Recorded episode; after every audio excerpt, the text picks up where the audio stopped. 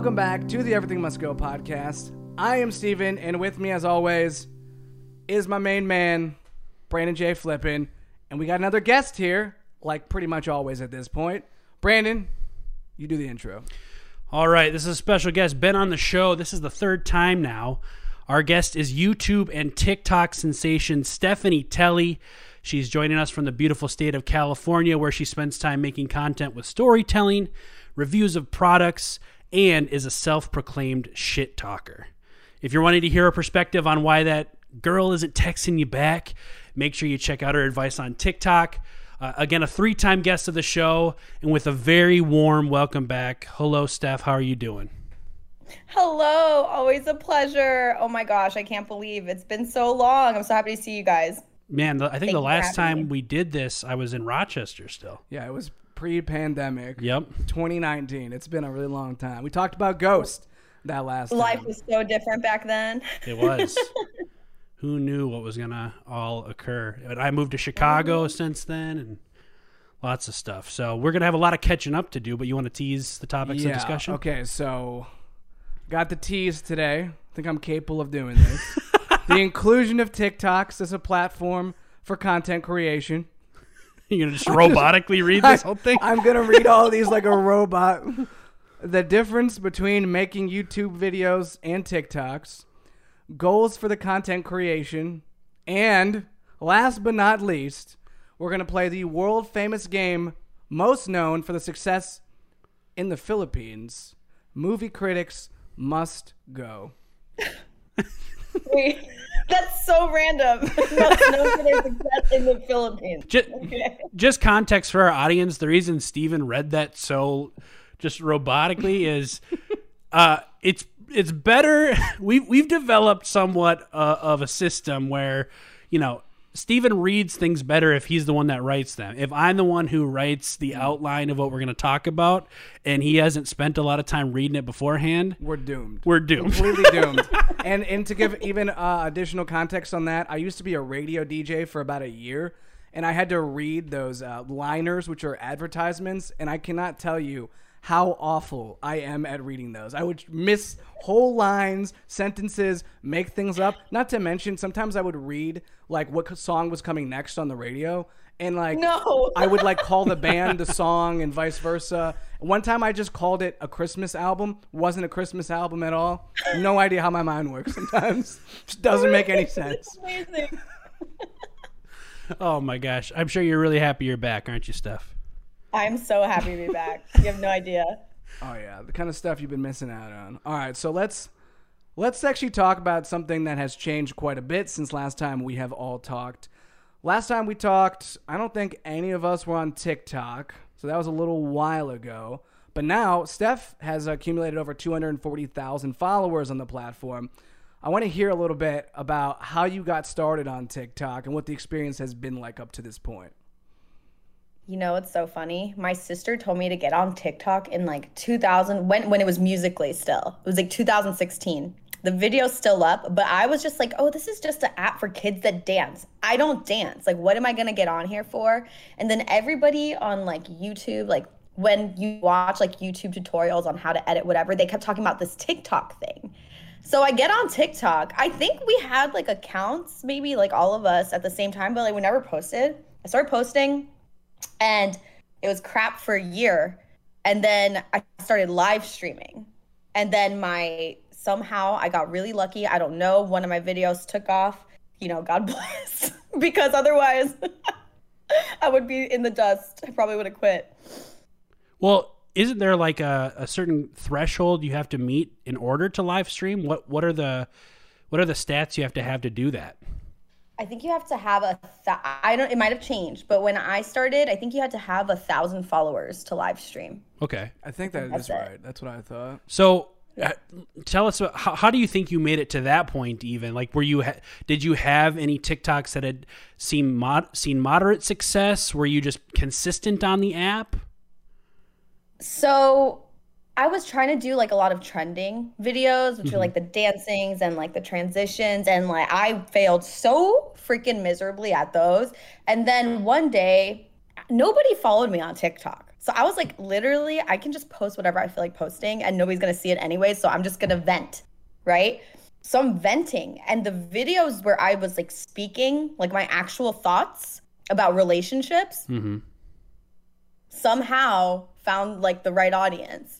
And like, I don't know. It just it just went from there. it Yeah. just went from there. I couldn't believe it because you know how we post videos on YouTube and it's like so hard to get views on YouTube. Like how do we get it to like somehow get in the algorithm where someone's going to see it?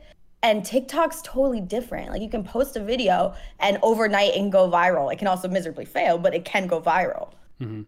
Were you relatively easily. some of the strategies I've seen people say is like they'll post a video and if they didn't feel the algorithm picked it up, like maybe like it got a hundred views or something, they'll delete it and repost it. Were you doing any like wacky things like that? Not that's a wacky, but you know, just like tricky things. I did do okay. I'm not like a gatekeeper of knowledge and information. I sh- I feel like I should be, but I'm not. Okay, so this is what I did when I started posting on TikTok. I was like, I know that algorithms, every platform, pretty much like if you share or comment, like that helps, right? So as soon as I would post, I would call my best friend and be like, watch my video, watch it three times. I'm staying on the phone with you and share it. I don't care who you text it to. Text it to your mom. I don't care. Share it. And I did that with like two of my friends. And that was the first video that for me got over like, I think it got like 2,000 views in an hour, which for me was like a lot, mm-hmm. a lot, you know, at the time. Gotcha. That's ac- that's actually like Did I answer the question? Yeah, yeah. yeah, yeah, yeah. That's that's interesting because when you first like uh, started making these TikToks, did you have any idea as to what you're going to do, or did you just completely trial and error the process in the beginning? No, I tried and errored it. I tried to do the trending stuff, and that stuff just didn't. It didn't work for me. I'm I'm probably just like not unique enough or didn't stand out enough. But like, I think that when you speak about things that people can relate to and they understand that nobody else is really like touching on, that's kind of like maybe sensitive or controversial or whatever, because like it was like relationship stuff. Um, uh, they watch. God bless. Thank you for watching. So what about like for you? I mean, we used to have lots of conversation, the three of us, just about you know our ambitions and and and what we were thinking. And I know that part part of your branding, for instance, is the when I drink, you drink. Like that's that's like a Steph Te- Telly staple, right? Um, I'm I'm wondering like with this trial and error process of TikToks, did you have a mindset of like maybe when that started picking up, you're like, okay, I'm gonna be the relationships girl. Like I'm going to try to do this. I'm gonna follow that content a bit. I, it's really crappy. If I can be like completely honest, it's really crappy that when you you have to niche down because I wanted to post. I'm not. I don't own. I'm not like my whole brain isn't about relationships 24 seven. And it really sucked. Um, at first, it really sucked that like if I wanted to post something that was like a trend, people didn't care. They only cared about my relationship content. So I felt very like boxed. Like I could only post about that, and that's the only thing people like would watch. But then, oh, the interesting thing is when I was just posting videos about relationships, that's all people wanted to see. But when I started live streaming, I feel like people got to know me um, in a more personal way. That's like, oh, like I like her as a person. I don't care just if she has like, you know, opinions on relationships. They would support me in my other videos. So I think live streaming really, and it, it connected me more with like the people who were following me. Like I mm-hmm. feel like we're like friends. As to before, it was like we didn't have that like connection. I really love live streaming, man. It's like so, it's awesome. Yeah. Yeah, I actually I agree with that a lot. Even for my own videos, like everyone always wanted me to talk about Chicago, but doing live streams, people are like, "Oh, I actually like other things you can talk about." So I definitely feel Yeah. a very similar way in that sense. Well, it's like Yeah. the the content when you just like put out a video or you put out a TikTok that it kind of forces you to be niche to a certain extent because you have to have a message. You have to have an audience that that that set content is driven to. But if you build a community of some sort or an audience of some sort and they come and show up at your live stream, it's just like you're hanging out with a bunch of people who now you just get to talk to. So yeah, I, I I'm sure that was liberating to, uh, you know, a little bit where you got to do more because you talked about not not necessarily liking, you know, focusing so much on this one part of you. You know. Yeah, exactly that. Yeah. Were you able to notice any trends on what type of videos that you were doing? Like, like could you release a video and be like, "This is the one that's gonna get a lot of views"? Like, could did you have a good sense of that?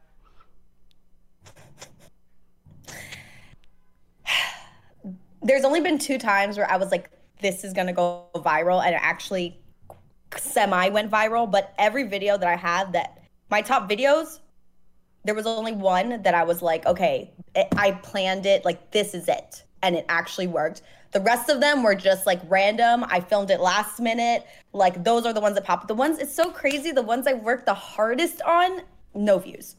Like no views. It's so crazy. Yeah, so I'm not I can't like predict it. I think it has a lot to do with timing and when your audience is online and then also how long you can keep people engaged. Like prefacing this is for me, I don't know, not an expert, like for me prefacing what I'm about to say people I lose them immediately. Like I have to just say what I'm trying to say. Ah. That probably was very repetitive, but if you know what I'm saying, you know what I'm saying. no, no, that, that's that's good insight. I, I think you know with all of this stuff, uh, you know, content creators in general are trying to figure out. I, I, I don't think there's any secret formula, just that oh, you plug this in and then everybody's going to be successful. But I think that when when you do see some success, you see what kind of works for you. And I I didn't even really think about. I, like specifically thinking about your demographic and when they're going to be online. I, I, definitely thought of it in a sense of like, you know, people say you should post a YouTube video uh, on two o'clock on Tuesdays. That's the best traffic. But I didn't really think about, but what's my audience and when is my, because my audience is probably typically mid to mid 20s to 30, like older, not like adults, not older adults, but just like older young adults, I guess. And so they probably have nine to fives. So me posting at like Mm-hmm. four in the morning is probably not a good idea. Or me posting at noon during the day, probably not a good idea. So that makes Mm-hmm. It's sense. so crazy. You know what though? I love learning from other people's growth and their posts. Like if I so I follow a lot of like other, you know, creators like I follow Steven, I follow uh, all you guys I feel like on on TikTok and it's like if I see someone picking up, I'll go to their profile and I'll study their videos and be like, "Oh, these are the type of captions that like I'll I'll steal not steal, but I guess kind of like Yeah. be what's it inspired Right. by what they're doing Yeah, you kind of have to be with because social like you can always kind of have learn to be from other people you know what was that Yeah, you kind of just have to be adaptable. Like you have to like Mm-hmm. when you see something, you have to take in that information and and modify what you're doing a little bit. If you're always just if you don't look to others for inspiration at least a little bit, I I couldn't do that. I, I always need a little bit of inspiration from other people. Yeah. Well, I think I think yeah it, exactly it, it definitely depends on your goals too, right? Like if, if you're just someone who's like, I just like throwing up TikToks, it's whatever, then, you know, I, I, I'm sure that person, it doesn't matter as much. But I think in the three of us, we've all wanted success out of this stuff, right? We've all wanted mm-hmm. something to pan out from the, the creations that we've made. So I think paying attention to those analytics to, you know, at some point or, you know, learning from other people, you know, seeing what's, I mean, I, I've taken that big time on Twitch where it's like, I've, that that platform I've spent way more time networking than any other thing I've done. So I'm in people's communities. I'm talking to people. I've kind of noticed that certain people grav like a certain audience gravitates towards this kind of game, and that kind of audience likes me when I'm doing my thing. So it's like, okay, you can pick up on this stuff. And uh, as much as you might want to have the purest form of artistic integrity and creation, it's like I also just want I want to do this. So it's that balance, I think. yeah i feel like all of us genuinely have a passion for like connecting with people in a way that is through social media and like com- it's just like your message can get to so many other people than just in person which is so insane internet is crazy it's so Yeah. crazy Um, before we go on to like the next point, I do want to ask one thing I have noticed in looking at other people's success is I don't see. So I'm going to describe something like I don't see a good conversion rate when it comes from one platform to the next. And what I mean by that is I've seen Twitch streamers on TikTok have hundreds of thousands of followers on TikTok, and then I'll go to their Twitch channel and I have more followers than them on Twitch. And I'm just like, I'm not even close to your success on TikTok. How have you not even just by like a small percentage surpassed me? Um, you know, are you not streaming enough? But then I'll look and they they're consistently streaming. They're you know they're they're doing their thing. Um, do you feel like in the platforms that you do, so you you know YouTube, Instagram, I don't know how uh, frequent you post on Twitter, do you feel like your success on TikTok? Do you see a good conversion rate for those other platforms, or do you feel like, nah, I kind of got to focus on TikTok because that's where everybody stays? The interesting thing about any of your accounts is that you know as a creator that any moment it could just be deleted.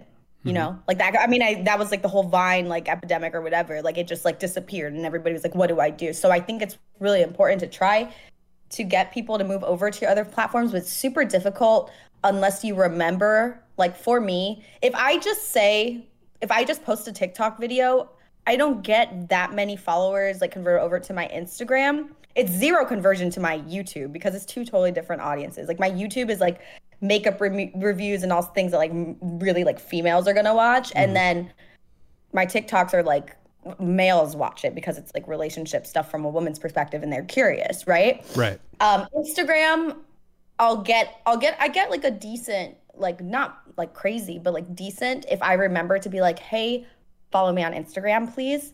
But a lot of times I don't remember to do that. But the days that I do remember to do that when I'm live streaming, I'll get like like when I was live streaming every day, it was like a decent amount, nothing like crazy, you know, mm-hmm. but like I think it I would I could get like 50 followers a day or something from a live stream.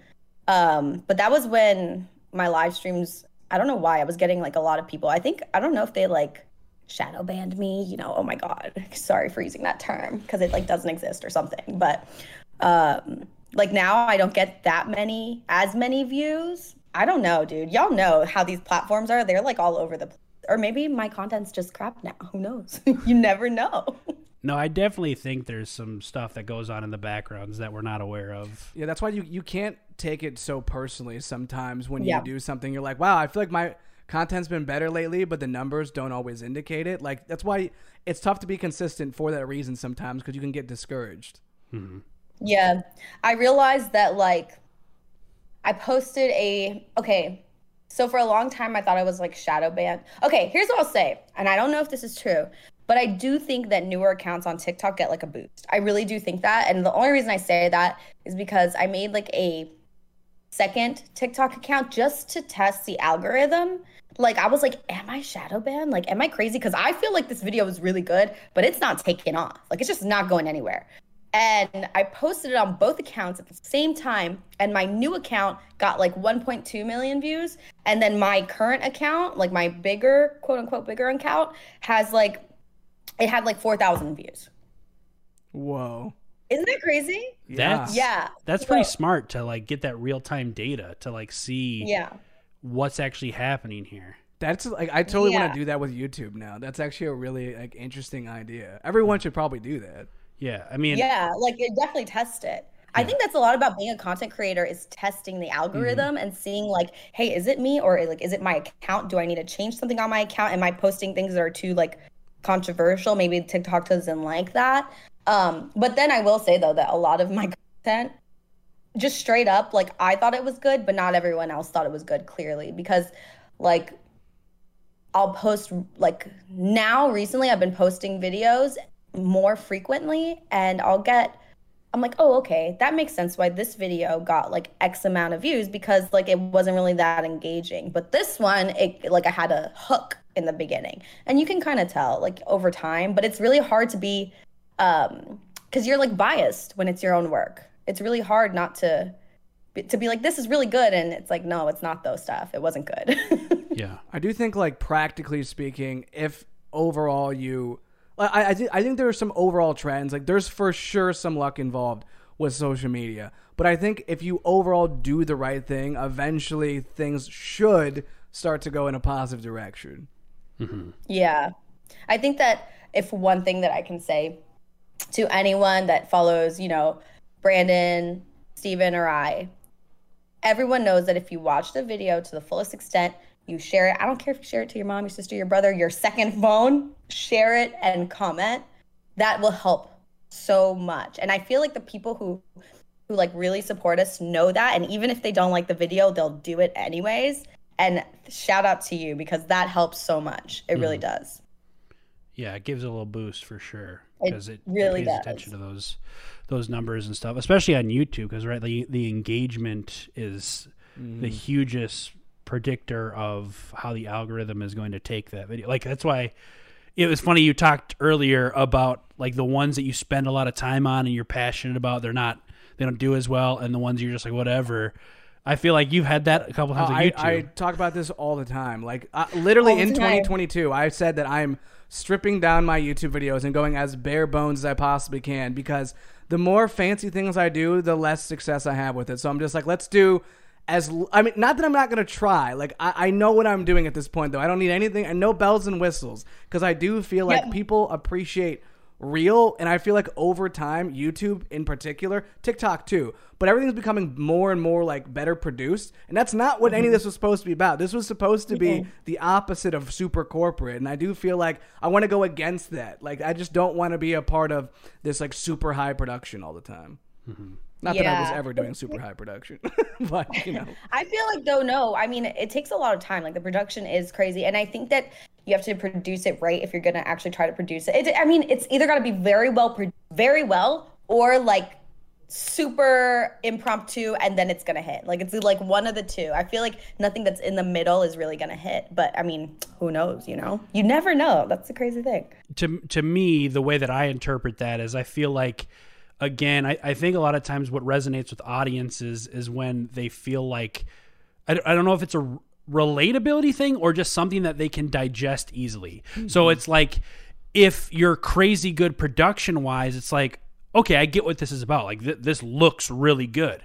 If you're just I'm just raw and just speaking from the heart, it's like okay, this isn't about the the bells and whistles. This is just about Yeah. the idea that they're talking about or something. But if you get too in the weeds of it, I feel like that's where people get confused or get turned off or I don't know. That, that's just kind of how I interpret it.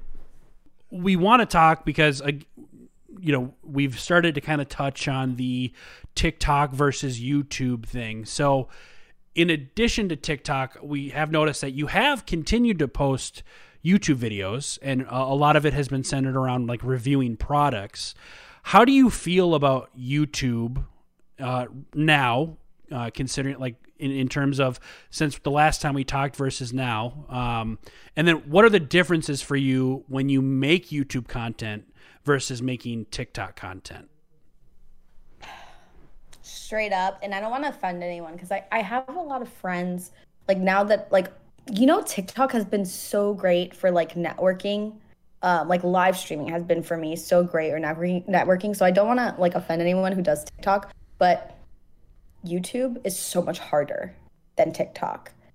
But i think that the monetary value like I can make more money on on my YouTube in a month posting two videos than I can on TikTok in a month posting two videos. Even though I get more reach on TikTok. Mm-hmm. If that makes more if that makes sense. But I think a lot of it is like, you know, affiliate marketing and like sponsorships and all of that. I mean, but TikTok is so good for growth. Like TikTok has helped my my Instagram and like I said it's helped networking and like meeting like people with a similar mindset and other creators. Like that has been invaluable to me because it's interesting when you meet other people who want to do what you're doing or who are doing or you know are way like way past your level. They'll like share things with you that you're like I never thought about that. Thank you. You know what I mean? Yeah, so I do think that YouTube is um, better long term because TikTok, like I can post a YouTube a video on YouTube, and if it's trending, it's trending, and it'll trend for a month. TikTok, not so much. It'll trend for like a week, a month, tops, tops, you know, and then it dies. I wish it wasn't like that. Well, how do you guys feel about it? Well, yeah. So I mean, I've been pretty outspoken that I I'm not a big fan of TikTok. I I, I think it's I com- I completely Sorry. agree that it's really good for growing. I just happen to not like that type of content, so I'm not particularly that good at it and have a tough time figuring out what to do on the platform.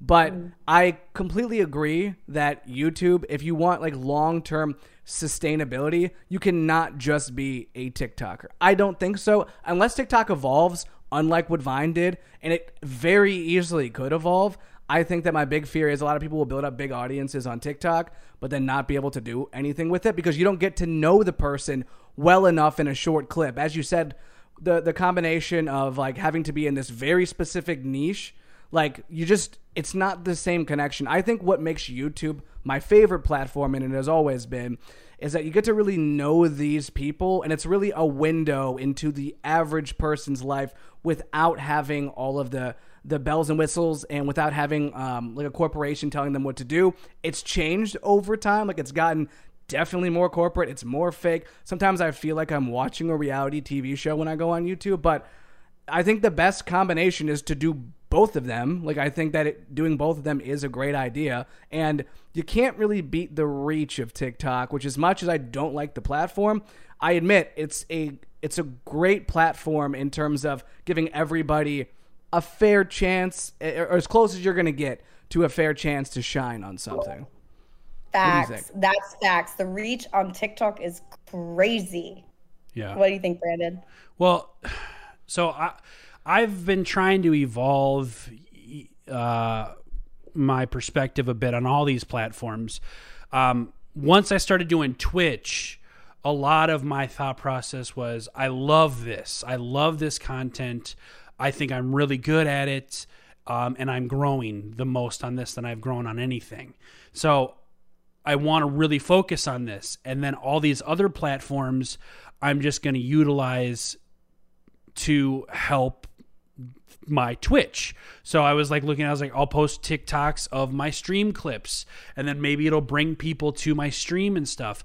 But I feel like then I started kind of analyzing the conversion rate that we talked about, where it's like, but I see these people that have huge audiences on TikTok not successful on on Twitch. So there's there's got to be something different. And my thought process is, what if I looked at each of these as their own independent entity? Like I tried to make TikToks not to like push people to my Twitch, but I tried to make TikToks that I think could be successful on TikTok. Like just try to grow that platform. And then my YouTube videos, how do I make YouTube videos that I think could grow on YouTube and and then just with my like everything is its own thing. And if they happen to help each other, sure, that's a that's a cherry on top. But what if I try to be successful on each of them individually and let them bleed into each other as they will? I don't know. I'm, I'm testing this out, so I don't know if it will, uh, you know, pay dividends. But the one thing I feel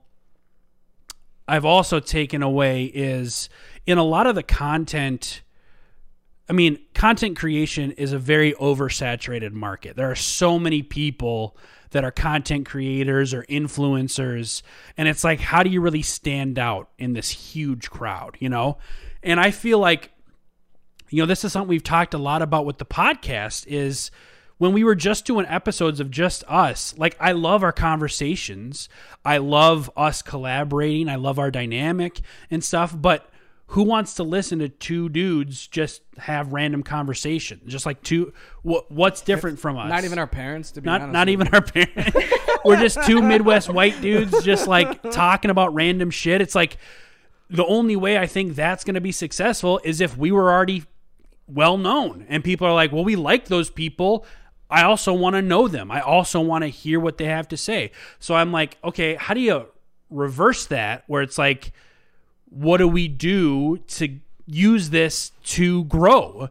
And the my thought process you got to do things that people want to see and like they come for this thing and then they stay for you. Mm-hmm. So for instance like maybe for TikTok do hopping on some sort of trend thing that is still my identity, but I can have my identity within that trend so that the audience is already there. The audience is looking for that trend, but then they see me do it and they like my version of it so they stay for my version. That's that's kind of how I've started to process this. And I don't know what your what your thought is on that.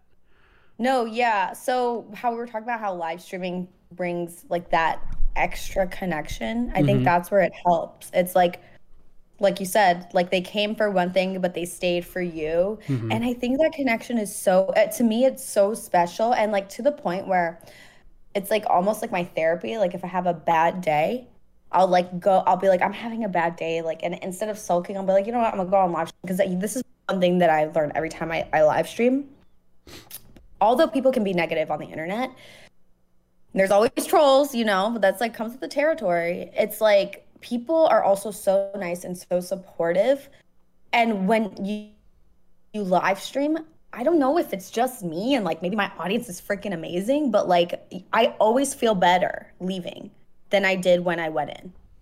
Do you and but I yeah, so that I think that helps with the connection and people staying for you is like that relatability, personability, and like having an actual conversation with them as opposed to just putting out just content. And since we all, you know, like I know Steven live streams on uh, YouTube and you live stream on Twitch.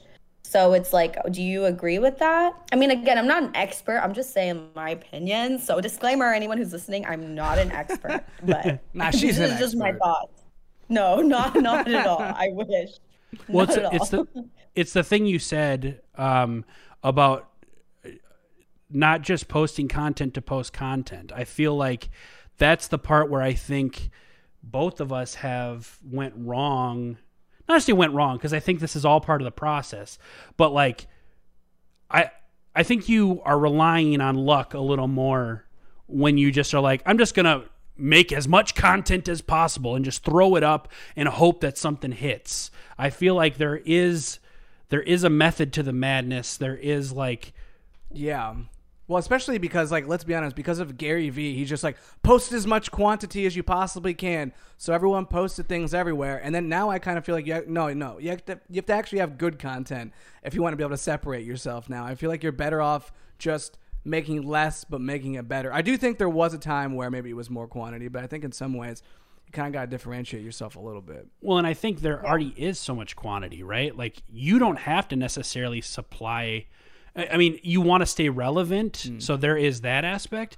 But there also is like when someone's done watching your video, they're gonna go check out their next favorite YouTuber or their next favorite TikToker. So you don't. I don't think there's as much pressure to be like, I gotta be putting out 20 videos in seven days, otherwise I'm fucked. You know, it's like, Yeah.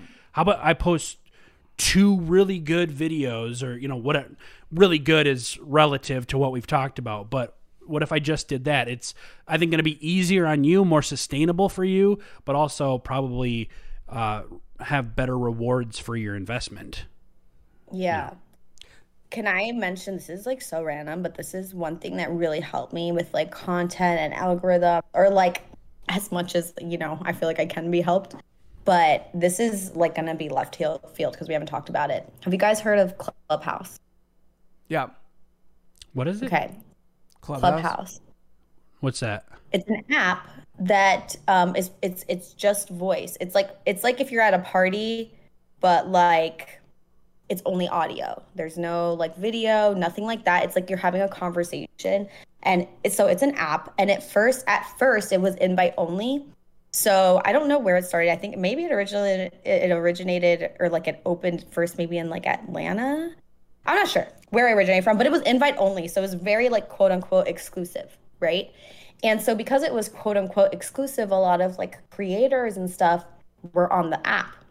And you could join in real time with a lot creators. And this was, I think I joined in the beginning of 2020, 2021, whenever the app like first came out. Crap, I'm gonna mess this up. What year are we? 2022. Yeah. It was the beginning of last year. So it was November of 2020, I think I joined. And there were so many creators that like I watched on YouTube that would talk about how to make YouTube videos that were on that app, that are still on that app. And I think that is like a big thing that if I can give anything is like when you go to they'll have rooms that are like um YouTuber content creators, right? And they'll be like the YouTubers that you watch, they'll be in there and you can literally ask them a question. And I think that there's so there's rooms for that. There's room for YouTube, TikTok, Instagram, Facebook, LinkedIn. There's groups for like anything on that app. And that um, has sincerely helped me so much. And the relationships that you can build from that app, and people are just like so nice and genuine. It can be toxic, so be careful. Don't spend too much time. But like, I think that is one thing that people don't talk about that really helped me like a lot with algorithms. I learned so much from other people on that app. So if you you guys aren't on it, get on it. It's not it's not invite only anymore. Now it's open to like everybody. Yeah, I got an invite to it once, and then I actually didn't go into, which is probably a bad idea in hindsight. But how exactly does it work so that you don't have like a hundred people talking at the same time? How does that part work? Um. So so basically, it's like a okay. You can start a room. Say I go in and I start a room, and like you come into my room, I can invite you up to speak. And then ah. really, it's anyone that has a green badge. It's called a moderator badge. I might be getting too into detail for like this, but like anyone that has a green badge can invite other people. So be careful with who you give a green badge to, because they can invite all their friends. You know what I mean? It's kind of like an unspoken rule at this point, though, that if you didn't start the room, unless you have like permission, like don't really invite other people up to speak, because right. then some people will hog the stage. But like for me, there's a lot of people. Like for example, I don't know if you guys watch like Roberto Blake he does a lot of like YouTuber like starting videos. Um, he's really really good, valuable content. He is he was on there. I think he still does rooms on there sometimes. Um, but he like shared a lot of valuable insight that I was like, oh my gosh, I never thought about that. And it's like live. It, that that app is just invaluable to me. Like I I cannot express that enough. So if you have time, join that app I'm not being paid to promote this. It is actually a good app. it is actually a good app. It, to go back a little bit to the distinction between YouTube and TikTok, because I am mm. curious. You know, we've talked a lot about you know, so in a way, how to be successful on the on these. Like one might be harder than the other, but I'm curious about your content like do you feel more passionate about your YouTube videos versus your TikToks? Do you feel one is more fulfilling to you? Like what's the distinction there? Like in terms of maybe any part of that artistic integrity, what do you feel speaks to you more? That's a hard question. I really like that's a hard question. Okay. One that speaks to me more. Yeah, and I and I I want you to separate like obviously you've had really good success on I mean you've had success on both, but like TikTok has That's really blown nice. up for you. but like try to separate that external aspect of like, oh, I've grown so much here. What do you like to do the most? Do you like making YouTube's more, mm. YouTube videos more? Do you like making TikToks more? What what is your thing? The end result, I'm way the end result, I'm way more proud of my YouTube videos solely because they take so much more work and so much more editing time and so much more goes into it than a 30 second TikTok. But my favorite part is live streaming. Like I love like I think that's my favorite part and that is I only do that on YouTube. I have not tried to I'm sorry, I only do that on TikTok. I have not tried to do that on YouTube. I want to, but I feel like my you know, I my audience is not that big on YouTube or not as big on YouTube. So it's like I don't know if anyone would even care to join you know i'm guessing like nervous or like scared and it's a totally different audience. Um, but like i'm more proud of my work on youtube just because i put more time into it. Um, but as far as like which one i prefer if i had to pick one i would say tiktok only because i feel like i have like um the live streaming there's like a connection with people that i don't have on my youtube that i wish i had but I guess maybe I should just start live streaming on YouTube. Do people even do that? He, he does it. Yeah, I mean it. But I will say I this though, I stopped. they do it like like in a big like kind of like Twitch or like yes. I've never seen like people with they do. So yeah, there, this is a big change in platforms as of late. So Twitch used to be the monopoly, like all of the big streamers were on Twitch, and then there was another platform, Mixer, that kind of poached a couple of the big Twitch streamers, Ninja and Shroud, and they were trying to make a run for Twitch's money, but they just they couldn't do it. They didn't have the audience. YouTube has a huge audience. It's not necessarily the same thing as Twitch, where people on Twitch are exclusively going for live streams, but YouTube, it's called YouTube Gaming. Um, but like you don't have to game on it, like you can just stream. But it's got Doctor Disrespect, Ludwig Ahgren, Tim the Tatman, like these really big people who like made a name for themselves on Twitch are now coming over to YouTube to live stream because they feel like the contracts they're getting with YouTube are way better than what Twitch is doing. I mean, I told you before we started some of the bullshit stuff that Twitch will do for affiliates. Like I can make $99.99 and I'm not going to see any of that money for that month if I don't make a hundred bucks. But that's different for YouTube. Like it'll roll over. So Mm-hmm. I think and to clarify, you're saying that Twitch keeps the money if you don't make it hundred Correct. dollars that month. They Like- keep it, you never see it. Even it doesn't roll over to the next month. there are so many people who never see a paycheck but do get subscriptions. That is so crazy. What does that mean? They do get subscribed. What does that mean? It's like when I did go on Twitch, it was like donate subscribers. I was like, what does that even mean? What do you mean? How am I giving people? So I'm like volunteering people subscriptions that they didn't sign up for. Well, Is that what that means? there so there are two th- there's donations which is like basically people donate to your PayPal or whatever. It's like a super chat. yeah. Yeah. And then there are subscriptions and bits. Bits are like donations through Twitch. So that helps people's Twitch revenue, but again, if you donate bits and they don't meet that $100 mark, all that money you donated isn't going to your favorite streamer. It's going to Twitch. So bits and then subscriptions. So subscriptions is basically let's say you were a streamer and I liked watching you and you were an affiliate, I would subscribe to you monthly. I would pay like $5 a month to subscribe to you. I would get access to your personal emotes and and other things like that you might do for subscribers or whatever. And then I would pay that each month and then you get a percentage of the fi- of the $5 that I pay. So you, like a lot of people what happens is they get that affiliate mark. They might have 10 of their best friends all subscribe to them that's only 50 bucks just standard. That's not 50 bucks though because they take a cut of your um of of your subscription. So that's maybe like 30 40 bucks possibly um, that you're getting. And and then it's you're not getting it because you didn't make the $100 mark at the end of the month But so okay, I've seen, and maybe I'm miss messing up the term. Maybe that's where. So I've seen people be like, donate 50 subscriptions. What does that oh, mean? oh gift subs Gift subs. Yes, that. Yes. What is that? so gifting What subs that? basically I can go if if I want people to like support you, but maybe they're not they're not financially able to or they're not pulling the trigger, I can gift them a sub. So I can pay for their sub. So people will That's do so this. Sweet. hmm You can do that. Yeah. Oh my god. Okay, so I was always confused. Like I'd be like, "Thank you for the subs." What does that even Yeah. mean? Okay, thank you for the clarification. Yeah. Dang, Twitch. I would love to get on Twitch, man. I really would. But it's like this is what I think about.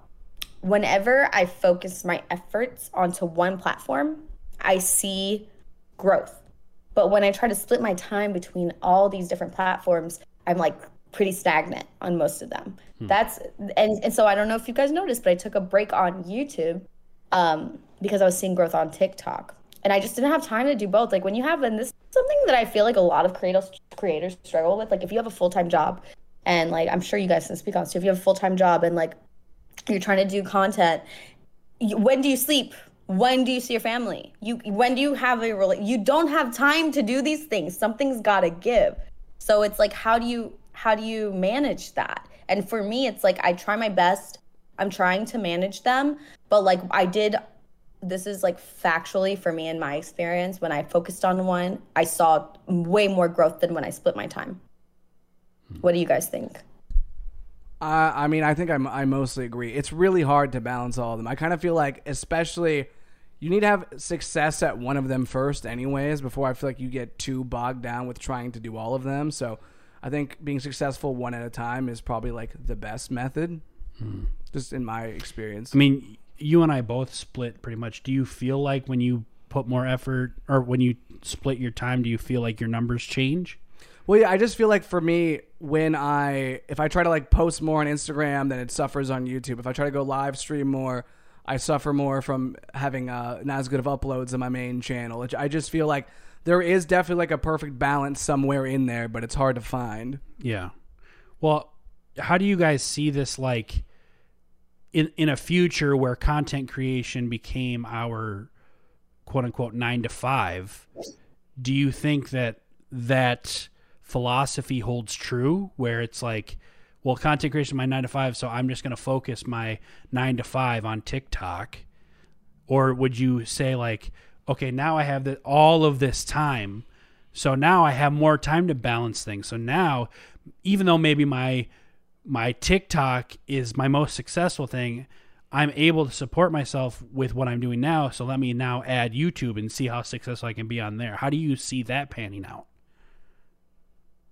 Trying to add platforms after you're successful on one. Yeah, like so if, if you were to just become like if you were to become just be like I'm not doing any like corporate job or whatever, I'm just doing YouTube, would you then be like what would your priority be? Would you only focus on YouTube or would you say Probably now I'm going like to two things, maybe like YouTube and TikTok or something. I- Okay. or, or maybe I don't know. That's kind of a tough one. What What do you think, Steph?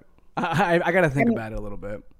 Time management i think is like really big when you're doing you know content creation and which is something that like is one of my biggest flaws. I'm awful at time management. So like it's like i'm so bad at it that it's like thank god for apps like you know like google calendar and th- things like that because i can actually allot my time.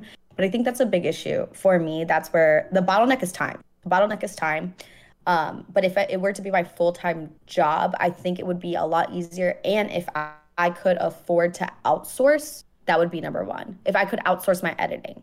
Yeah. that would be number one. That's like my goal. Editing because editing i don't think people realize. It's like oh like youtubing just post a video. Like it's easy. No it's not.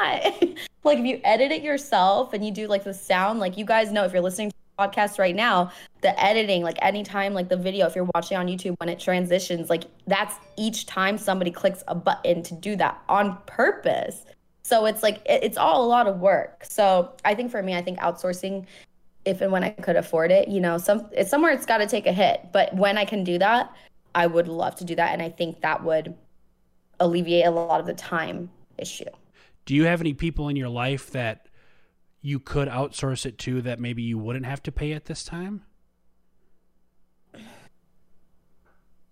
Yeah, but I I'm too like I feel really bad because I I know that's a lot of time, and I would never want to because people have offered to do that for me for free, and I'm like, I would really feel so genuinely awful because you're not getting anything out of that except for like experience, and you probably don't even need. I don't know. I don't know. I I, I could. I would much rather pay for it because I wouldn't feel like debted, like indebted. What's the word? Debted, indebted to indebted. somebody. Yeah, indebted to them. Indebted. Yeah. But I so this is something I talk to a lot of people about because I feel like this is a common um uh, just in I don't know if insecurity is the right word, but just like like you're saying like you'd feel guilty about having someone invest their time.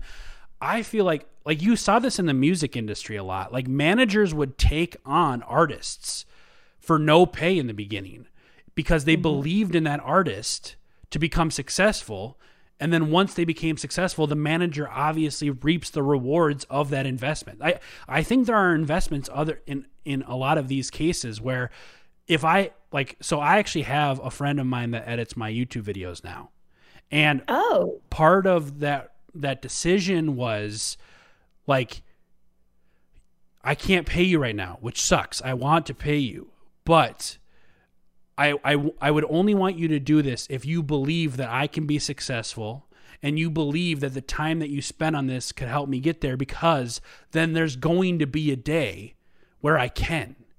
And there's going Yeah. to be a day where not only can I pay you, but then I can also offer your services to other people that I've networked with. And now you just gave this person a career.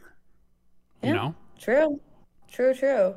So I, so I. I feel like you should. I mean, I get it. I get the the the personal feeling of like, I just I know what it takes to to edit it. I because I was trying to edit my I was trying to stream.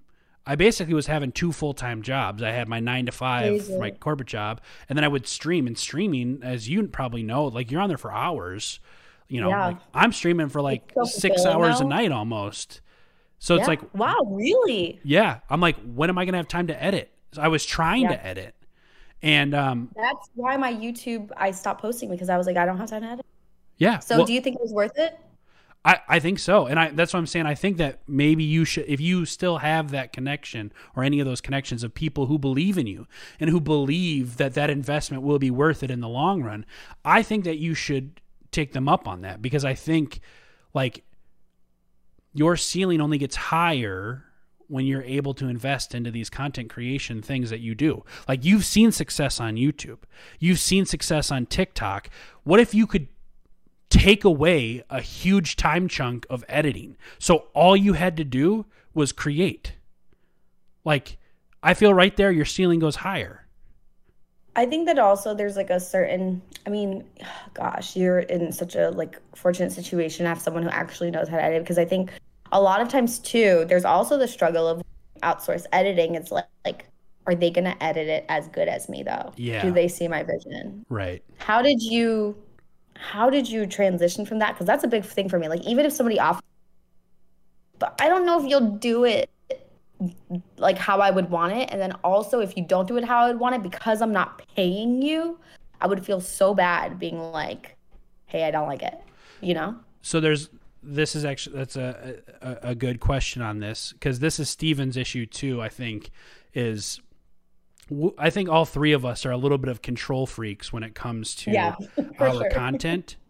Um, I think being a musician helped me with this a little bit because when I would release songs or would release music, I had to let go of the control of what those songs were about or like how people were going to perceive them.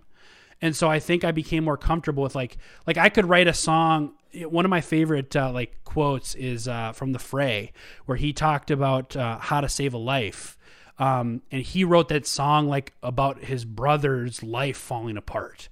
And one time after a show, a fan came up to him and was like, "That was our first dance song for our wedding." And he, in his mind, he was like, "What?" Oh. Yeah, I was like, excuse me. Yeah, it's like, do you know what that song's about? But then, but he didn't say that. He was like, I realize that this isn't mine anymore. When people, when people consume it or when people start to take it in, like, you know, I got to let go of that control. Now, it's not the exact same thing when you talk about someone that's helping you create the content, but I think that just that little, little bit of like, no matter what, I'm not going to have full control over every aspect of of how this stuff is perceived or received or consumed, whatever. I think that's helped me a little bit. I think I, I do think it's important the person that you're working with. So for me, my guy Patrick, um, he and I do have conversations where I'm like, I'm not going to be extremely hard on you, like you have to edit it this way, because I'm not paying you. That there, so there is that. You have to sacrifice that a little bit, because I'm like, I'm just gonna like be this dictator on you, and you're investing your free time for a hope that maybe this turns into something one day. Um, so there is that, but it's somebody who knows me well enough, who believes in my content well enough that like we can still have a grown up conversation about like, I think that maybe this should be like there have been uh, things that I've told him I wanted differently. So like not to get too into the specifics about it, but I'll have him edit my live streams. And when he first started editing, he would keep in some things that I was like, this doesn't really make me look that good. so like I play a game where This is bad PR. I play a game where you die a lot. Like it's a it's a shooter game, so like even the best players die all the time. And so he would like keep in all of these deaths of mine, and I'm like, nobody wants to go to my YouTube video and just watch me die all the time. Like, I want you to keep in my funny stuff, and I want you to keep in uh, like That's actually kind of funny. yeah. I mean, it is funny to look on, but I'm just like, like some, like knowing the uh. audience that's gonna view my stuff. I know that they're like, they come to my live streams to watch me die a lot. They don't need to also go to my YouTube videos to watch me die a lot. So I'm like, your thing. You're just like always dying. yeah.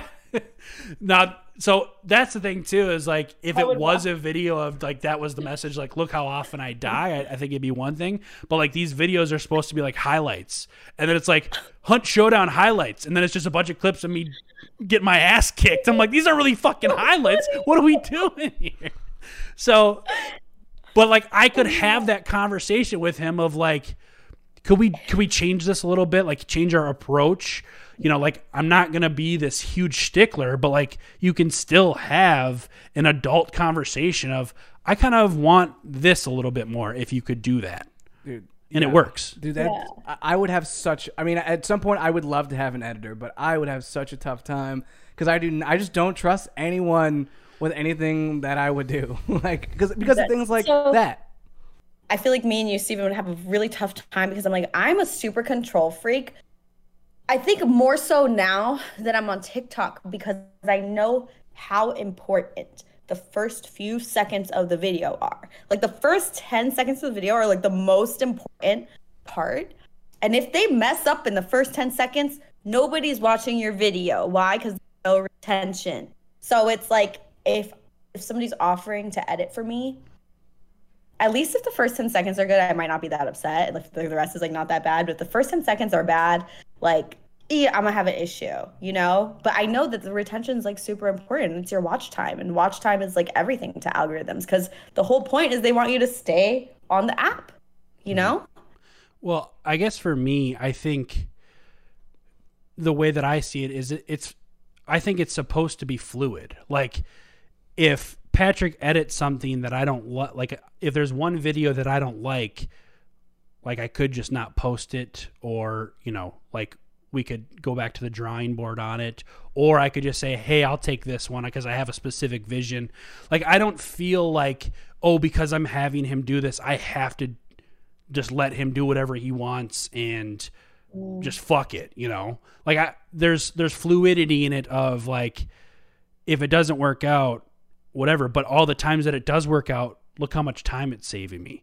And like we can grow Yeah. together, we can learn together and you know, I, I just think that there is there is some nuance to it where um like I feel like my relationship with him has evolved because now him and I both have goals together on YouTube. Like before it was all me. Like it was all like I'm just going to upload these highlights and then him and I were talking about it and it's like you know, we've seen some growth, but like what can we do better? So now him and I have talked about like making YouTube videos that have a specific so again, the game that I play, I'm gonna now do videos that's like, oh, for this video, I used an axe for half the video. So now it's like when people go on YouTube, they're like, oh, this is what an axe what axe gameplay is like in this game, you know? Mm. And so it's not just, oh, there's this random streamer that's posting YouTube videos. It's like, oh, what what's what what, what is it like to use an axe in this game? So it, again, to go back to earlier, they come for the thing that I'm using and then they stay for me. So they come for this Yeah. message that I have in my video and then they stay for me. And that's just that's kind of like the evolution that him and I have gone through. So we haven't just like, all right, Patrick, you take care of this and just fuck it. If it sucks, oh well, you did it, so it's whatever. Like him and I talk. We have a weekly meeting and all that stuff. So I think it can work. So so Yeah. Steph, so uh, you and I met through Instagram technically, but it was because of YouTube back in 2018, I think. God, a long time ago. Uh, so yeah, it, it was uh, it was a while ago. But one of the things that we talked about when we first started uh, like having discussions was just like how it's helpful to have friends or or peers who are doing this type of thing. And, and as Brandon was saying, like with Patrick, he's he's able to have like a back and forth on discussions on what's working, what's not working. I, I think it's it's always good to have other people to bounce ideas off of. So other than obviously we'll periodically talk, but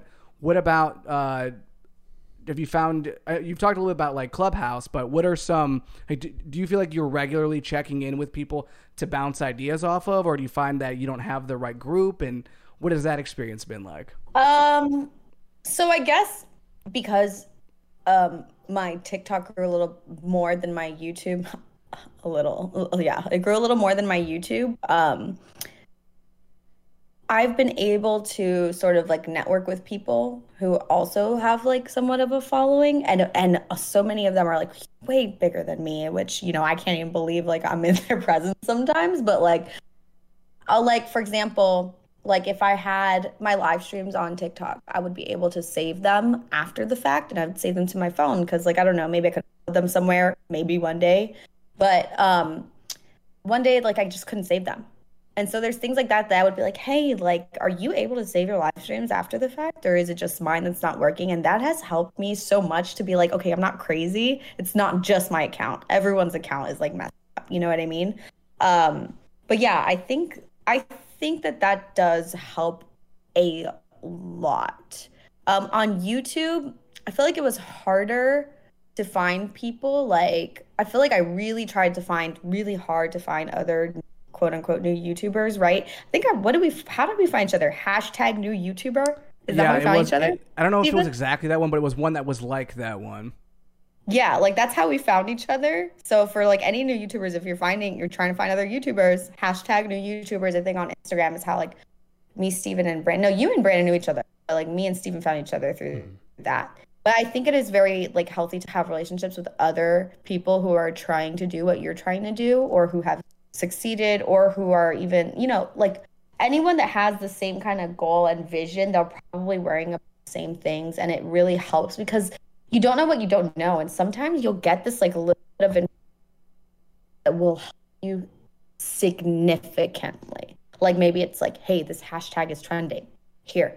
Like, hey, if you go live, for example, this I don't think this works anymore, but on TikTok, if you posted a video, actually, it's not working for me. Okay. If you posted a video on TikTok and you went live right after, exponentially boosted your views on your TikTok. Like I would get like 10,000 views, even if the video was bad. Like it would just like 10,000. You know what I mean? But if I didn't, it would get like probably 100 max.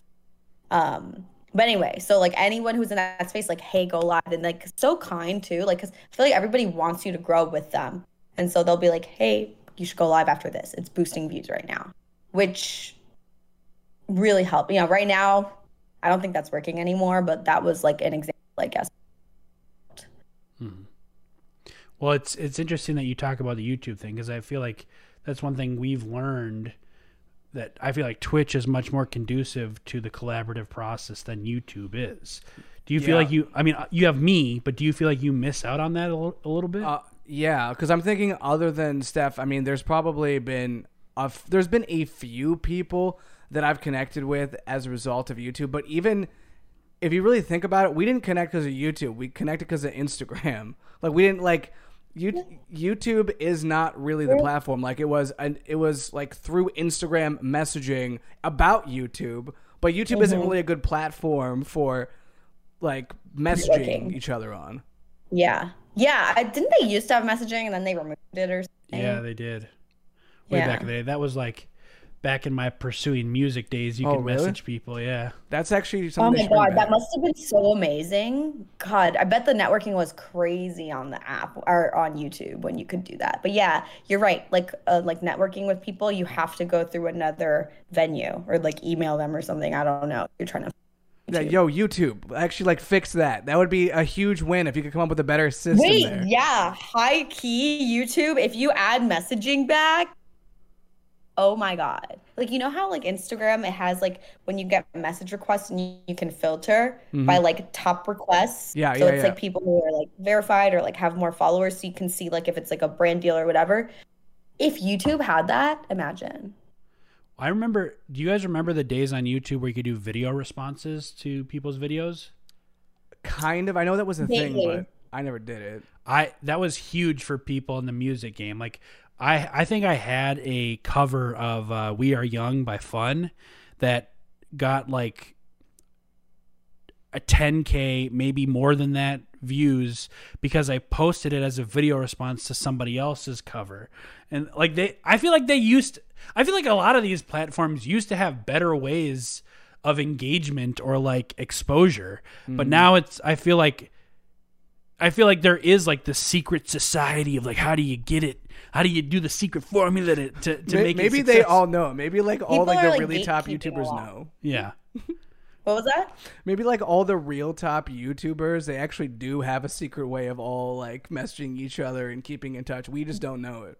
There is, there is. Okay, so this is something I learned in Clubhouse. Like, I feel like because I was like, you know, my friend, by you know, he was amazing to give me that invite because there were very limited time. But for example, on Clubhouse, there's something called back channels where people who started a room or like a, topic, we would talk via Instagram DM, and we all had like um, we anybody who was talking or like mo- a moderator in the room, we would all be in this group chat. So in the background, we're talking about like what's working, what's not working, like if somebody needs to be kicked out, like blah blah. We're talking about that. And I bet you there is for people who are like high up on, in like YouTube or whatever. I bet you there's like a group chat or like something out there where everyone's like bouncing off of each other. I guarantee there is. Secret There has to society. Let's investigate. Yeah. Well, we made It, a may- it might not be called a society, but like it's definitely a thing. It's definitely a thing. We made a joke about how there's like an algorithm machine at YouTube headquarters or Twitch headquarters, and we were going to find out how to get access to it and then boost each other in the stats. Dude, that, we're, definitely. It's got to be. I mean, there literally is somewhere. Well, there's that Ludwig video where he made a brand new YouTube and he called Mr. Beast and he was like, "Do you think making YouTube is luck or is it skill?" And Oh, Mr. yeah. Beast said, "If you know what you're doing, it's 90% skill." Which for me, I'm like, mm, I think there's more luck that goes into it than that. Um, Wait, YouTube? I think it's a lot of skill. You don't think it's it's it's skill? No, I, I think it is a lot of skill, but I think it's also like an algorithm. You you don't get to control whether YouTube picks up a video on the algorithm. So there is luck that goes into does your video get picked up? Like Steven could do a Chicago video, the truth about Chicago, which like the video was out of focus a little bit, like your wasn't his video, best thing. Definitely an enigma that that one has like 90 something thousand views out of all just like any random video. Yeah, and that one got picked up, and then you'll you'll like center everything around. Okay, now let me try to do Chicago content because this has got some stuff, and then you'll have other videos that have like hundred views, and it's like, well, now you're trying to utilize your skills for this niche that you know works, but now nothing hits. There, there is some truth to that. But Definitely. you, but you had a really good thumbnail and a really good title for that, which influences if people click on it or not. You know, Yeah. so that's skill. I think Yeah, it's I'm- a little bit both. Of but course, there's I'm- luck. I'm not- Of course. I'm not saying there's no skill. I, I agree that there is skill to that. I'm just saying like so you're telling me in the when did you make that video in 20 uh, end of 2018. you're telling me since 2018 you've never had another good video as good a video with a better thumbnail maybe better better recording maybe some better point like you've never even got close to any of that that was your highlight i just don't think that that's i don't think that that's true i just don't even think statistically that makes sense. Like that video was your your heyday. I just don't think that that's why i'm saying like again yes there were skills that went into that that made that successful but i do mm-hmm. think that there are there is luck involved in it. And i think that a lot of content creation there's a certain extent of luck, luck mitigation. Like putting yourself in the right place at the right time so that you have the chance to do it. There's part of that being skill but it's also you could do that a bunch and still nothing hit. And I don't think that mm-hmm. then it necessarily always means that you're not skilled. I think it's the same thing with like when I was pursuing music, there were all these unbelievably talented musicians that I knew might not ever make it just because maybe they were born in the wrong era. Like the music that they were unbelievably skilled at wasn't going to make it for them. And I just think that that's the component of luck that I'm kind of referring to. Yeah. No, I get what you're saying. Like it's not trending. It's not like Yeah. the thing to be doing. Right. I get it. Uh, do we go in depth on like what the dream case scenario is for Steph?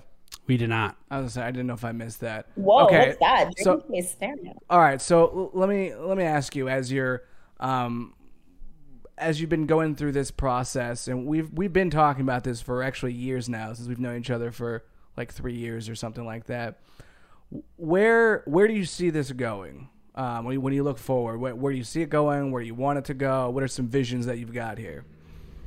So there is a message that I want to, I guess it's like an awareness thing that I want to talk about. Um, and my goal is when I reach a certain number, if and when, hopefully, if I reach this number on any platform, I want to speak on it, but I want it to be like a number that's like will actually make a difference, hopefully, you know? Um, but like dream scenario, like financially, is that what you Could be. like All if I want to do this encompassing. like full time or Yeah, I'm talking like all encompassing. Like when you think of like your life waking up once you've hit this spot, you're like, I've made it. Like this is the life I want. So what is that Oh, for you? I think. Oh, okay. So I think that if I could live fully off of this stuff, that would be like, okay, I did what I I came here to do. Like I could live and like create content and provide valuable insights or reviews or whatever it be. I think that's when I would feel like I have done what I came here to do. And then once, if and when I can talk about that awareness thing, which is like a big thing for me, but um want to I want it to be like powerful enough that it actually gets people talking and I don't feel that I'm anywhere near that as of right now. What do you guys think? Can I ask what are you what, when do you think you'll feel like you did what you came to do? Um, so I mean, I've I've talked about this before. Like, I want to start my own business and also use YouTube to facilitate it. So I don't know if if the business will come as a direct result of YouTube or if I'll come up with a product that I'll sell. But I want like this this ecosystem where I've got a business, so I don't have to be completely dependent on just the social media component of how I make my money. And then also be able to create all the content that I want without too many restrictions obviously there's always going to be a little bit when you throw money into this like you know having to read off an ad or something like that but having some some flexibility in being able to do that cuz i mean i in, i enjoy doing all that stuff i feel like the life that i have right now is i i like it a lot but i just feel like i want i, I just always want to continue to be growing so that's kind of where i Yeah. shoot for Yeah. For me, I think the ideal scenario, I I imagine, um, my, I keep using the nine to five, but that's just what I talk about as like the the biggest chunk of what I'm doing. I view that as streaming on Twitch. Like that's what I spend most of my time doing. That's what I think I'm best at in a lot of stuff. But I also think it's what I'm most easily consistent with. Um, so that would be my big chunk, but I don't want to just rely on that because I don't think that that thing itself is um, the most reliable content creation stuff. Because, like, you could have months where you get hundreds of less subscribers than you did before, like even for the biggest, you know, streamers. So that's that's a possibility, and I don't want to just be relying on that. So then, I want. This is where like I've always kind of talked about this dream of kind of being the Donald Glover of whatever I'm doing because Donald Glover was a rapper, you know, Childish Gambino. You know, he was a a comedian, he was an actor, he was a writer. Like he he did all these different things and he was so good at all of them. I feel like I have a lot of those interests. So I feel like my 9 to 5 I I envision being uh the streaming. I feel like I would like to put music back on a priority because I feel like I could my stream people know me also as like the singer who plays video games a little bit. So like I think that there can be some conversion into like people will want to hear my music so I can maybe prioritize making music again and make it on my terms and not have anybody else tell me how to do stuff cuz I develop my own audience. There's that. Yeah. I would also like to write. Like I would like to maybe write a screenplay. Um maybe even do some con like YouTube content that's like even skit stuff. Like I want my life to be filled with different versions of content, but like the main one being Twitch, and then I also like building more business focused things like merch, but not just not like merch that's like, oh, flipping gaming, you know, buy flipping gaming's merch because that's the flipping gaming channel. Like I think of making a merch line that has a broader thing where it's like you don't have to know who flipping gaming is to buy that merch. You could see see a shirt that I made that's like a- anybody could think that that was catchy, and then they they get that shirt or something like that. That's kind of what I envision for my yeah, I think scenario. a lot of, I think that a lot of successful creators have realized, and let me know, have realized that if you want to like be super successful, you can't just rely on income from just your content. You have to make it into a business. You have to make it into a business. You cannot just do content and live off of that. You can't. I mean, you can, but like it's not like smart. hard. You know what I mean? Yeah. yeah, it's not yeah it wouldn't be like you could do way more if you invest if you do all these other things and which is a lot of people you know that's why like all the nft stuff's coming out and like um How to know we're gonna get to NFTs with Steph today? Let's not No, talk we don't have to get NFTs into that. Today. no we don't have to get into that but i'm saying like people have made it into a business i don't have nfts you know i, I feel like i should Yeah, don't like, don't try them. Just don't try him. Not worth it. oh is this like a taboo subject over No. here? no, we're just he's Nah, I'm just bitter. I got I, I like Why? tried just because I was like I tried to do NBA Top Shot, which was like an NFT thing, and I put in like two thousand and immediately got ten thousand. I was like, oh man, I like know what I'm doing with NFTs. Like I just Yeah. quintupled my money. Didn't pull Oh any of the money out and just immediately lost all of it within like a month. And then and then I was How like, you know what, this is dumb. he just kept reinvesting. yeah, I would just we so we did it together um and like there wasn't any sign that this thing was gonna just crash no.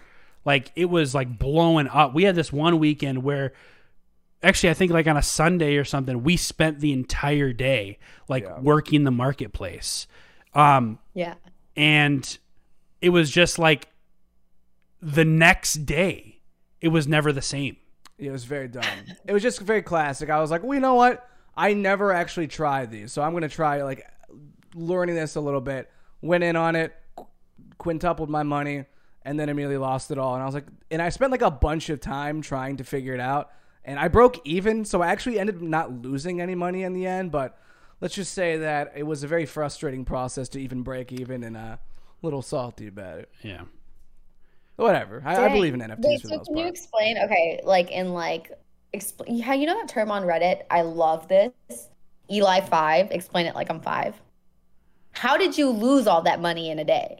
So well that the he he didn't lose it all in a day I, I mean, I, I can I can explain it. So basically, I took Eli two- five though, because I'm not an NFT Yeah, yeah, yeah, expert. yeah. So the like, most- the most- it like someone here's know. here's the most simple explanation of it. I took two thousand dollars. I bought two thousand dollars worth of NFTs. After I bought them in a very short amount of time frame, the value of those NFTs went up to ten thousand dollars. I decided ten thousand isn't enough. I'm gonna leave oh. it in and make it go to a hundred thousand. Like, oh yeah, it'll go up to a hundred thousand. I'll just hold it. So I held it for like two extra days or something, and it dropped to five thousand or four thousand or something like that. And then instead of pulling out, then I said, "Eh, fuck it. I might as well just keep the money in there." And then it dropped to two thousand, and then I basically Has it took gone up out. since you pulled out, or have you pulled out? Well, so Or I, something? I, I don't know the terms. Like, yeah, so no it's pulling out I, Nice. I get out. I left a few. I left a. F- I still have a few of them, which are probably worth like seven hundred dollars, maybe something like that. But I I pulled out the rest. Who knows? It'll Yeah. probably go skyrocket back up again just to piss me off. that's a even lot of thing with like investing though. It's always a risk. Yeah, exactly. I don't. I don't regret it. It's just annoying. yeah But whatever. that that is the very that's So the it is a simplified version Subject, my bad. what So, so it is like taboo. My bad. he's just salty I just. I, I feel like Well- that's a very me thing to have. he also like pretty much all of his friends made money yeah, off of I, it. that's that's what pisses me off. Everyone else Well, made that's money. the thing is, I made so money. Many creators are, so many creators are seeing so much success with NFTs. Yeah. yeah I am not one of them. yeah well to be fair I, I hopped on it too late. I hopped on it too late. I'm like, it's like I'm way too late for me to even get it on this train. But like, I think you could do some really cool projects out of it. t- to know. be fair for him like you know that's fine. You could. It is what it is. No, I like yes, that was the simplified version, but when you just explain it in numbers, and I know you asked for the simplified version, but there's like no context to why he kept it in. I believed it was gonna go. it up. was booming. Yeah, it was Like- completely like I'm telling you, like we spent an entire Sunday just doing this, and in that Sunday, like I tripled my money. Yeah, it was. It was fun until it wasn't. and we were like, "Holy fuck, this is nuts!" And I actually would have made more money, but like we kind of had a couple different philosophies on how we were going to approach it. And I remember we talked that Monday morning, and I was gonna do something, but after we talked, I got emotional, not like sad, like just like He was impulsive. bawling his eyes out. I was crying. Yeah, I was really sad. Just went through a break. No, I'm just kidding. Um, but I, I got impulsive because I was like, oh, he's got this going on. I should probably try to get this going on. And it ended up losing me money because what he was doing, you know, was Steven, I, for anyone that's on audio, like please watch this on video because Steven is so he's like shaking his head left to right, like this hurts. I'm just I'm like really competitive. So I like when I, when a bunch of other people do this and they figured it out, and I'm in here, I feel like I'm spending all this time. I'm like, nah, this this one's gonna go up, and then just nothing panned out. It's fine. Wait, Brandon, please finish what you were saying. well, I was just gonna say like the one thing I got impulsive with was I listened. He had all these like his philosophy was tr- basically to trust that the market was gonna keep going up. You know, whereas mm-hmm. originally I didn't really have any other investments after I tripled my money. So I was like, okay, maybe you're right. So I then reinvested in some more and I ended up losing money on those. You can't trust me with this finance stuff. At this point, we know I invested in crypto at the absolute highest point. I was like, you know what? I'm in on crypto. Spent money on crypto. Literally the next day, it was just a rapid decline of crypto. I, I'm literally down to half what I put in. Tell me you did not invest on Thursday right before the crash on Friday. No, I'm saying I invested Okay, in God. Bitcoin when it was at 66,000 and now it's 35,000. like that's what I'm saying. I'm saying I managed to time it the perfect point of its highest peak. and then it literally just So I'm just not a big fan of investing. I'm just putting all my money in banks. I don't care about boomers. Don't like uh, I'm going I'm, I'm going to use boomer strategies. Put all my money in banks. I don't care about that. The I'm banks might fail, whatever. Investing, man. I think it's like if you're smart about it and you can time it right and you can like do your own research. I think it's like you can really change your life. Listen, the real reason we bought, brought you on the show today is we're looking for a small investment of five to ten thousand so we can put it into crypto. All right, we know we haven't been successful yet, but if you just trust us Dude, with this law, small law of investment, averages. I am bound to get lucky with one of these next investments because I couldn't have butchered these anyways. Hey, but was it not a good learning process? Yeah. Oh, oh, for sure. That's why I did it. I just needed to learn the lesson. That's he, why I need- did it. he needed to learn how to burn a hole in his pocket. I needed to learn that lesson. He's like, I could have spent this time editing a video, blah blah blah blah. Yeah, no, it was inc- actually yeah. Ironically, I was like, you know what? I guess I spent too much time editing. Let's spend more time on finances. really worked out for me. so far, so Oh my good. God, I'm. All right, so we ending the show like always with movie critics must go. Simple game show where Brandon reads a uh, movie synopsis and we have to guess what percentage uh, the movie got uh, out of hundred. Well, and it's the critic score. Yeah. It's you got to guess the Rotten Tomatoes critic score. So there's an audience score and a critic score. Critics obviously think differently than audience. So when you're giving your percentages, think like a critic. All right. Okay. If you even know. Okay, what I that have a question. The higher the percentage, the better the movie, right? Correct. Correct. Okay. All right. So our first one is called. So I don't have the specific years of these movies, but they're all within the last 20 years. So we're saying like 2002 onward. Yeah. Okay. So this most re- so, so the first one is called The Assistant. Here's the synopsis. Jane, a recent college graduate and aspiring film producer, just landed her dream job as a junior assistant to a powerful entertainment mogul. Her day is much like any other assistant, making coffee, ordering lunch, arranging travel accommodations, and taking phone messages.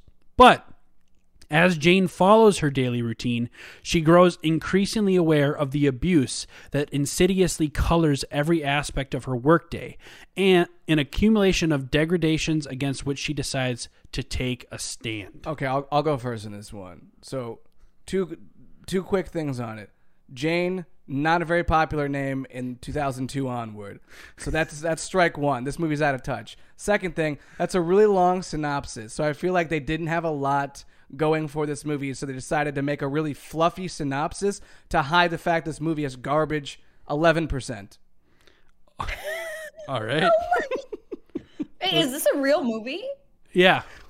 Oh my god, that's awful. You don't like this movie?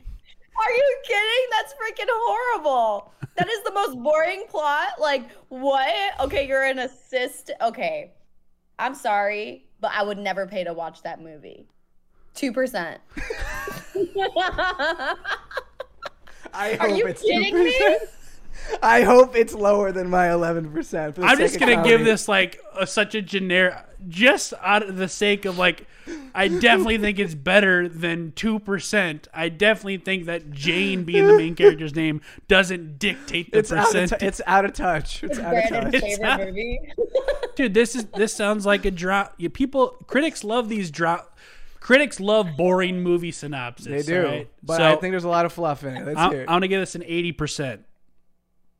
That's out of touch. 80%? That's ambitious. This is one of the most polarizing movies I've ever seen.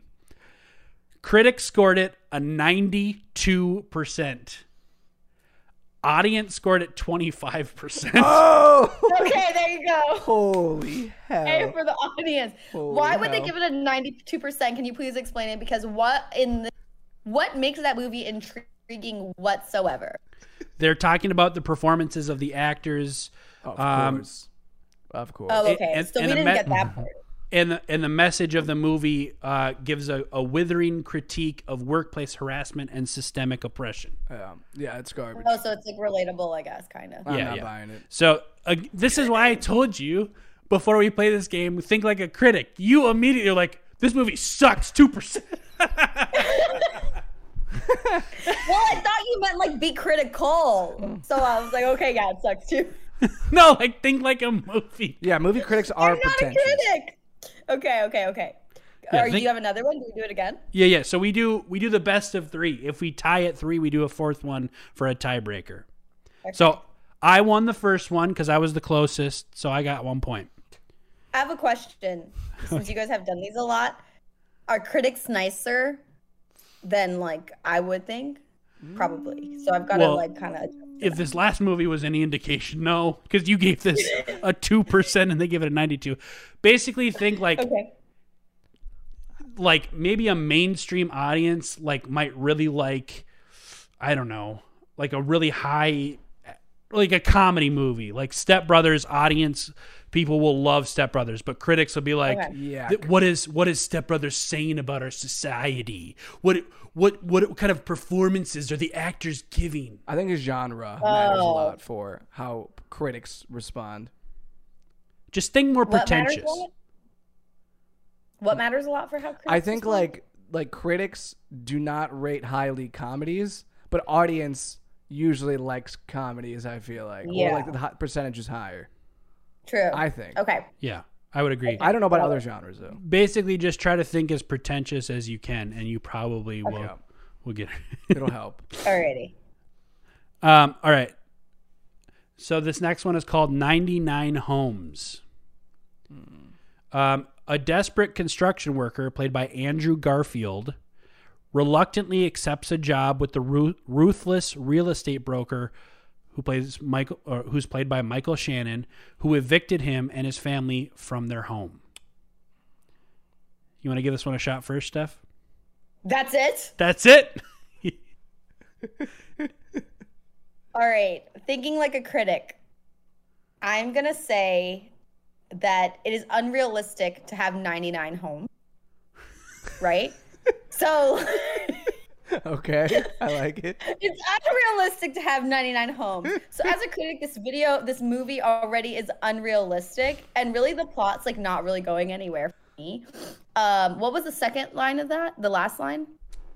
So it's a desperate construction worker reluctantly accepts a job with the ruthless real estate broker who evicted him and his family from their home. Okay. However, the eviction thing, I think that that will compensate for the bad, um, unrealistic 99 home thing. So I'm going to give it, because I think that's relatable. A lot of people have been in that situation, unfortunately. So I'm going to say that this is a 76%. Okay. Steven? Well, it depends on where this falls around to the 2008 housing market crash because I think people would feel like they're being spit on with that 99 homes title because clearly back then people were really struggling with that. Um, but the critics probably do have homes because they're pretentious. So I feel like they connected more with this movie because it's 99 homes of which they could maybe afford. Um, and I think that these Beverly Hills jerks gave this movie an 88%. So you said 88. What did you say? 76. 76. Oh, I was hoping you'd go higher because I was gonna I was gonna go in between. Because here's the thing: is Andrew Garfield is an amazing actor, but I feel like I Oh, would we didn't heard. have this. We didn't have this information. We didn't know the actors, yeah, I read the actors. but we didn't know the actors. Oh, you read it to us? I did I did hear Andrew Garfield. Yeah. I, I didn't hear anyone oh, else, but I okay. did hear Okay. that. Well, I don't know who that is, so it wouldn't have So she jumps down my fucking throat about it. She's like, "Well, I don't even know who it is anyway, so fuck you." Continue. Yeah. I just don't like losing, but go ahead. So he's a good actor, but I feel like because he's a well-known actor, if this movie was good, I think I would have heard more about it. So I'm gonna give this one a 65 percent. Low guy, huh? Let's take a look.